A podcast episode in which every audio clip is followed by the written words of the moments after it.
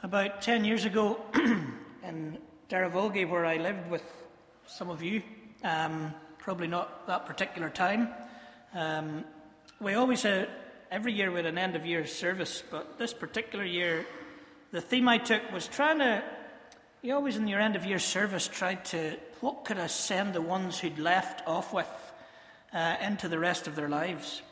And so I, I started with two quotations that I want to start with today that seem appropriate. One was actually given to me by Chris Fry here at the front, uh, uh, an American songwriter called Mark Eitzel, who said these words Altar boys look good in lace, but they are not known for their guts or nature.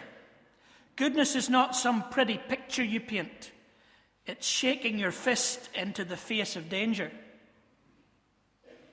Goodness is not some pretty picture you paint, it's shaking your fist into the face of danger. So I took that quotation and then I added to it that bit in Braveheart, where um, they're not actually in Scotland in the movie, they're down the Curragh. Um, but you don't know that. Uh, I think some of Chris's, he saw one of his friends in the front of this Scottish army, and uh, he was Irish and all that. We'll not going into the politics of it all. William Wallace, Mel Gibson's riding about on his horse, doing all those kind of macho things that Mel Gibson does, and he comes over as they're getting ready to fight these English uh, tyrants, and um, he says to them, um, gives them this speech, something like, somebody must have given the Irish rugby team yesterday, what happened there?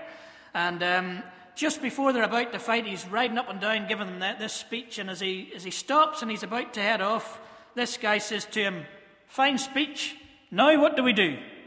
Now, when you think about that, it might not have been such a fine speech because if he didn't tell them what they were going to do in the speech, maybe um, that wasn't the best speech you've ever heard. But he says, Fine speech, now what do you do? And Wallace turns to them and he says, Just be yourselves. And then the guy answers back, Where are you going? And he says, I'm going to pick a fight. So here we have these two things shake your fist in the face of danger I'm going to pick a fight. And we hear Paul, at the end of this series we've been doing in Ephesians, coming to his conclusion and saying finally, but not going on as long after as finally, as he does in the book of Philippians. He says, Finally, be strong in the Lord and his mighty power. Put on the armour of God so that you can take your stand against the devil's schemes. For your struggle is not against flesh and blood, but against the rulers, against the authorities, against the powers of this dark world, and against the spiritual forces of the heavenly realms. Shake your fist at the danger. Go pick a fight. Be strong, stand firm, because you're struggling against more than flesh and blood. And so, as I was thinking back to that Derryvolgie end of year, I was thinking it's a bit like an end of series sermon. We've been through this book of Ephesians with the help of Eugene Peterson, and we've learned that for, for God, it's about more than being born again. That's very important. But it's about growing up again. Can't get you to grow up again if you haven't been born. Can't get you to grow up again if you haven't been born again. But it's not about leaving us in the maternity ward. This book is Paul telling us that he wants us to grow up in the faith to the full nature of Christ, to full maturity in Christ. We've heard as we've done this book, as we've gone through this book, that God moves first. Remember back, we looked at Isaiah. Isaiah was ruined, a man of unclean lips uh, among a people of unclean lips, and he'd seen God, and he was just sensing his ruin when God moved. And we too realize that our salvation doesn't come from ourselves, but comes because God loved us first. We love because God loved us.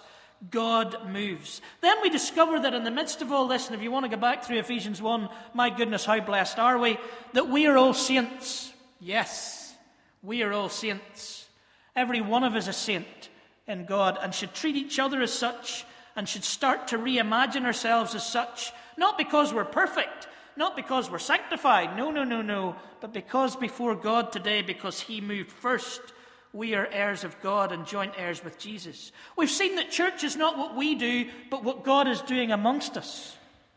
Not what we do, but what God is doing amongst us. Not trying to do something, come up with some plan and ask God to bless it, but finding out what God's doing because that's already blessed. We've discovered as we looked at the covenant of a hundred years ago that that's not where we should find our unity, our, our identity in flags or in countries or passports, but that our passport and our identity comes when we burst through the waters of baptism into this a new identity in Christ. He and the work that He's done for us becomes that which is our identity. We've discovered, thankfully, as we go to build a, a hall behind us and somewhere, somewhere across the world, that what we imagine and pray doesn't come out of our poor human penury, but comes out of the plenitude of God's goodness to us. We've discovered that we need to imitate Christ. We've discovered that the church is messy, but it's where God's at and it's where He wants us to grow. I love the beach in Ballycastle. God and I have some great times on the beach in Ballycastle. But it's not a place to grow because no matter how much I love the Tor Head and the Fair Head and the beach and the town nestled in there and the sunset coming over it and Rathlin Island just there and the green coming, oh, as much as I love all that and as much as I sense God in all that, that doesn't hone me in my discipleship as much as it does to be living in a community where we don't get on all the time because you've got to learn to forgive, you've got to learn to love, you've got to learn how to relate to one another. Growth comes in Christ to the full stature of Christ only when it's done in the place of community and church. And then last week, Jonathan was telling us that we need to submit to one another and that this stuff that we've been reading comes alive where? In the marriage relationship, in the home, in the work relationship, in the place that we move around in the ordinary, heaven in the ordinary. And so, after all of that, how would you conclude? Be yourselves. Shake your fist at the danger. Go and pick a fight. Put on the armour of God. Be strong and stand your ground. First thing this tells us is this this is not Malone Golf Club. It's a nice course. I've enjoyed playing it when I played it. It's probably a lovely clubhouse. Nobody invited me in there. And anyway, I would refuse to wear the kinds of clothes you would need to wear to get into a sports hall. You can't wear sports clothes, get into golf clubs. One of my issues, why I don't play it, but there we go. This is not a golf club. This is not a yacht club. This isn't a few people coming together because we believe the same kind of religious things. What Paul's telling us here is we're involved in so much more than that. We're involved in the danger that we need to shake fists at. We are involved in battles that we need to pick the right fights for. We need to stand firm. We need to be aware that we're not fighting flesh and blood, but something more. Tom Wright says that when he comes to preach this passage, that week seems to be just full of coincidences that get him more and more enraged. 21 miles per hour from Maryville Park to Elmwood Avenue. Who was that car in front of me? NNZ 4982.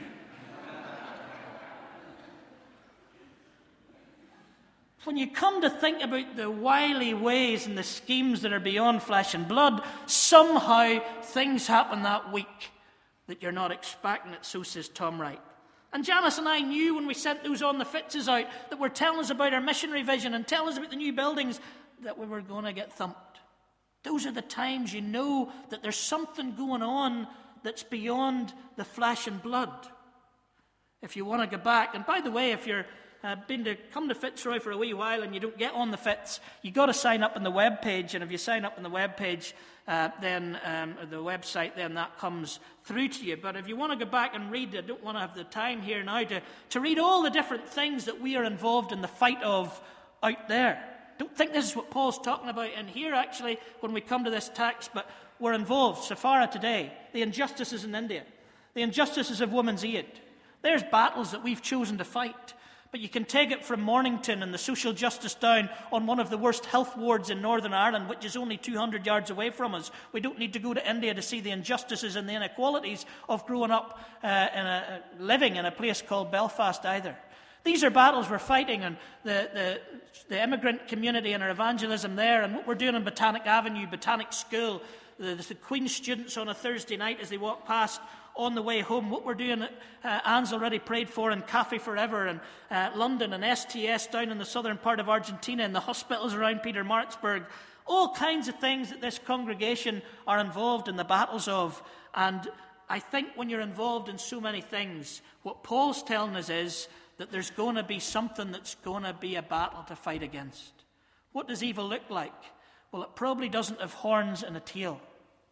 But on the other side of it, we shouldn't be so naive or to think that it's not there at all, because it seems to be around us. Uh, Paul uses the same word for evil in this passage that Jesus used in deliver us from evil, or at least uh, close to the same word. So when Jesus was saying that we should deliver ourselves from evil, or that God should deliver us from evil, we can't deliver ourselves from evil, just as we've been praying along with Anne's leading, then this is the kind of evil that Paul's talking about right here. Now, Peterson doesn't think it's that stuff that we might think the devil would be doing sexual immorality, any kind of impurity, greed, imp- or improper with the Lord's people, as is obscenity, foolish talk, and coarse joking. Paul has talked about that in the previous chapter. This is about something much more subtle than that. Because, as I've said before to you, if the devil come in, if we want to go back through and think about the Gravedigger file by Os Guinness, which was a book that was very influential to me in my time at university, or Screwtape Letters by C.S. Lewis, we find these two great minds, Os Guinness and C.S. Lewis, trying to think, well, what is the devil's schemes? And they come up with this idea of the devil coming up with his strategies and coming up with his schemes and coming up with his subtleties and his wiliness as they come together and say, How do we target Fitzroy Presbyterian? How could we do that? We don't like this stuff they're doing all over the world. What will we do? Tell you what we'll do. We'll walk in the back of the church on Sunday morning and we'll come up to the front and we'll offer them drugs. I'm looking at you, and most of you, most of you, I don't think are going to take them, I'll not tell you the one or two that will be suspicious about. The devil's not going to come up there dressed like some immoral woman on Halloween with short skirt and a tail and whatever else and offers these things that we have already decided are not going to be part of our lives. So that makes it trickier for him. So, what is he going to do? He's going to be wily, he's going to be subtle, he's going to be deceitful, and he's going to worm his way in amongst us. Because the only way that he can attack us it seems to be, might be from within. That's the idea of the gravedigger file, and that seems to come across in the Screwtape letters by C.S. Lewis. And it seems to me, in reality, it happens quite a bit of the time. And so we've got to ask ourselves today, as we look at the wily schemes of the devil, we've got to ask ourselves, where are we victims of that? And where are we criminals of that? Where is the devil trying to target us? Where are those fiery arrows trying to hit us? And where might he be deceitfully, subtly, in wily ways using us to fire the arrows? So, what do we do about that? How can we make sure that we can hedge that, that we can protect that? Well, Paul says four times in the verses we've read today, four times in four verses stand, stand, withstand, stand. And I think what he's really saying to us here is you see all this stuff I've been writing in Ephesians? Be yourselves. This is who you are. This is the church of Christ. All these things we've just been over already in the service today, all the stuff in the first five chapters, be yourselves. But if you're going to be yourselves, then you've got to make sure that you're alert to that, that you're aware of that constantly. It seems to me if we're apathetic or if we're fringe or if we just turn on our spirituality at certain times of the week or certain times of the day, that when we do that, we get ourselves into trouble because the guard comes down. Because at that point, the fiery arrows can get through. We've got to stand firm. We've got to be alert. We've got to be aware of what's going on. So, two things here I think that Paul gives us. And the first one is the gospel according to the Roman soldier. In Fitzroy, if you're a visitor, we do lots of gospel according to's, and this is one of them. The gospel according to the Roman soldier. Now, already at this, and I just throw this out as a, as a way for some of us who do these to, to just show that it's not some crazy idea that we have. That uh, Paul is not baptizing the Roman soldier here.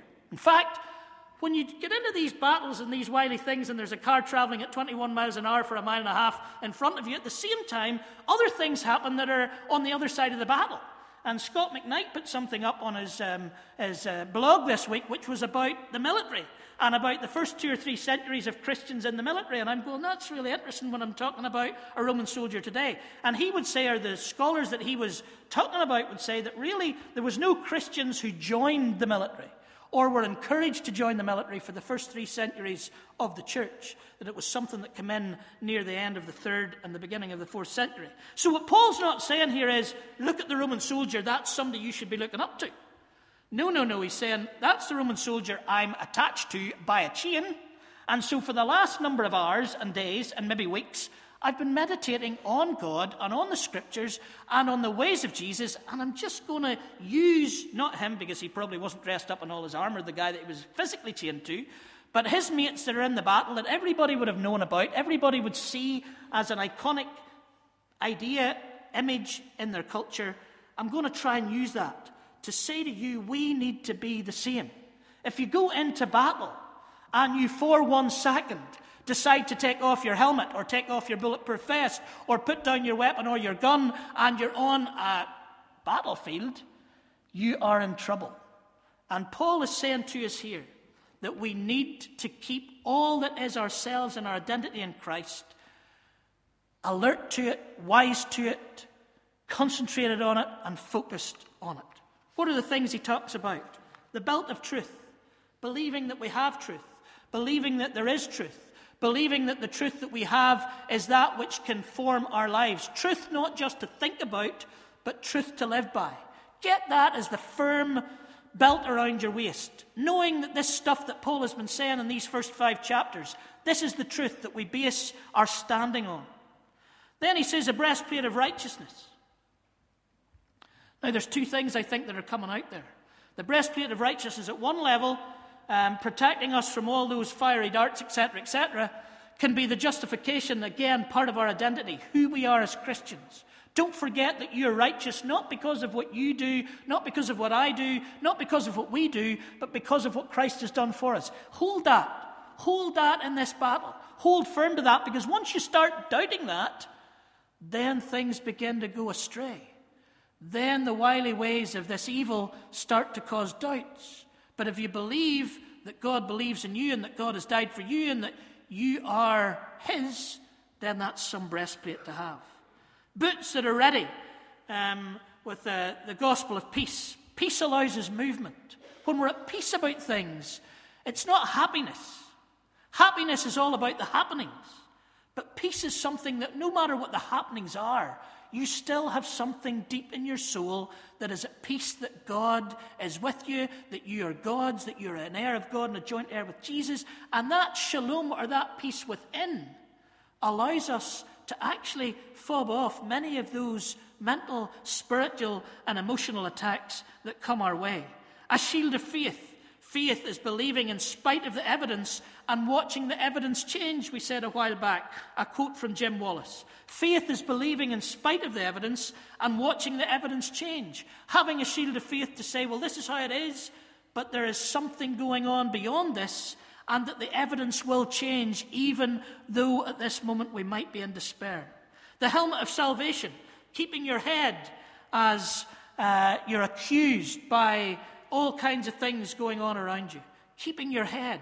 I was thinking about this last night. I was thinking about this for days. To be perfectly honest, I've been in this for days. And can I just say, maybe at this stage, that it's fair to say I'm rushing through this. As you can tell, in five minutes, Martyn Lloyd-Jones took 734 uh, pages over two volumes, and uh, I think 21 chapters just in the wily ways of the devil himself. So I'm really trying to get through this. Maybe we'll come back to it at another time. Um, forgive me for this. But last night, as I was watching the football, and I was thinking, is that keeping your head?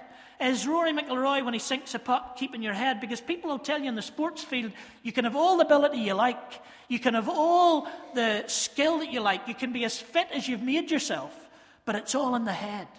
It's all in the head. When you're running up to take that penalty, and the goalkeeper's doing all kinds of wacky things to put you off, or the crowd are shouting abuse at you, how do you deal with it? It's all in the head.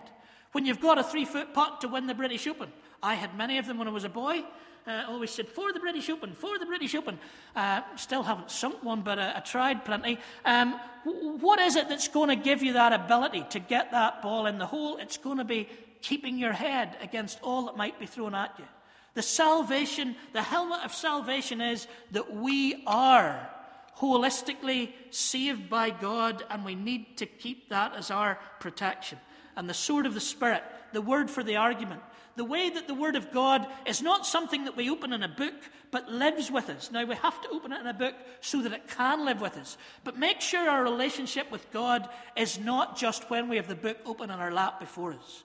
Make sure our relationship with God's Word is something that when we're in a situation, that somehow your mind will flick through the pages of that book and give you wisdom as to how you can deal with that shaking your fist or that fight when that fight comes. The Word of God dwelling in us richly in Colossians 3 and 16 that allows us in the moments of war, battle, danger, or whatever else to see the truth, to know the gospel, to know our identity, and to be able to make it that which is one of the weapons that we use against this evil. And then, very, very, very quickly, pray in the Spirit at all occasions with all kinds of prayers and requests.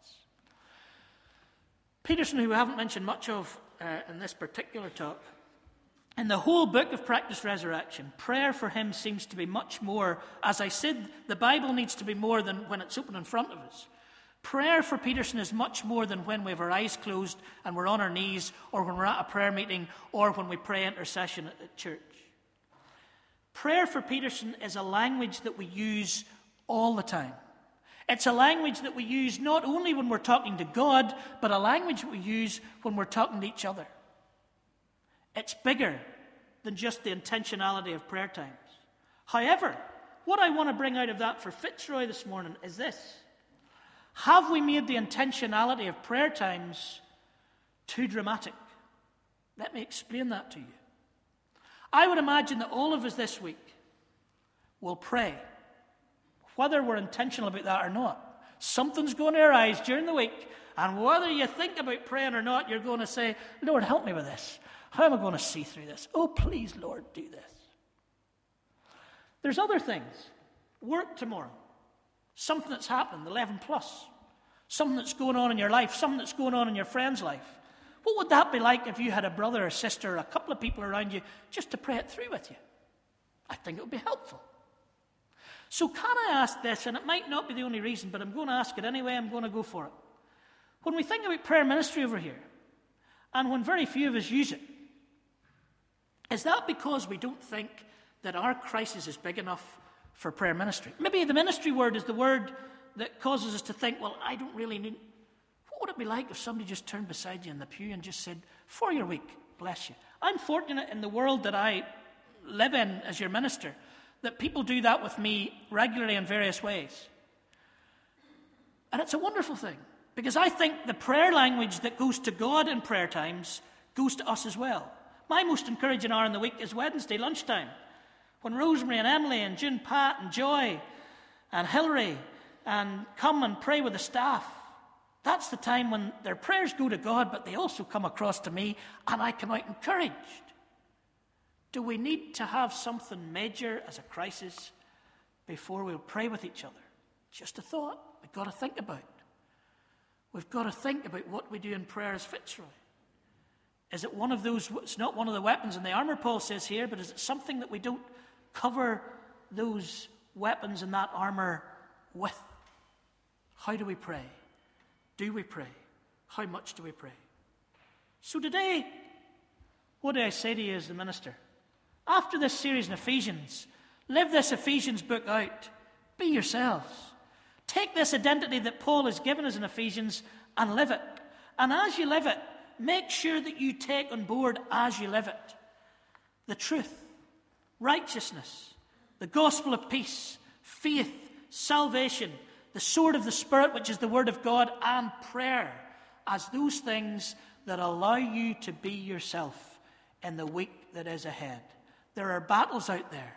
Shake your fist at the danger. There are fights we need to pick the right fights. Let's stand firm. Let's stand against the wily schemes of the devil. Let's be a community that supports each other in that and moves forward, not what we're doing, but what God's doing among us. Let's pray. Lord, if the church is what you're doing among us, then Paul is wise to remind us that other things will be going on among us. Things that might cause fracture, friction. Things from the inside where we're least expecting it, that there might be a fiery dart from. We pray, Lord, that you will show us who we are in Christ. We pray, Lord, that you will help us to be ourselves. We realize that all these pieces of the armor that Paul speaks about not one of them is the ability that we have within ourselves. All of them are things that you have given to us, as this entire letter has told us. This is about you working in and through and with us, and not about us. May we go out this week aware that there are dangers to shake fists at. May we go out this week being aware that there are fights that we need to be involved in.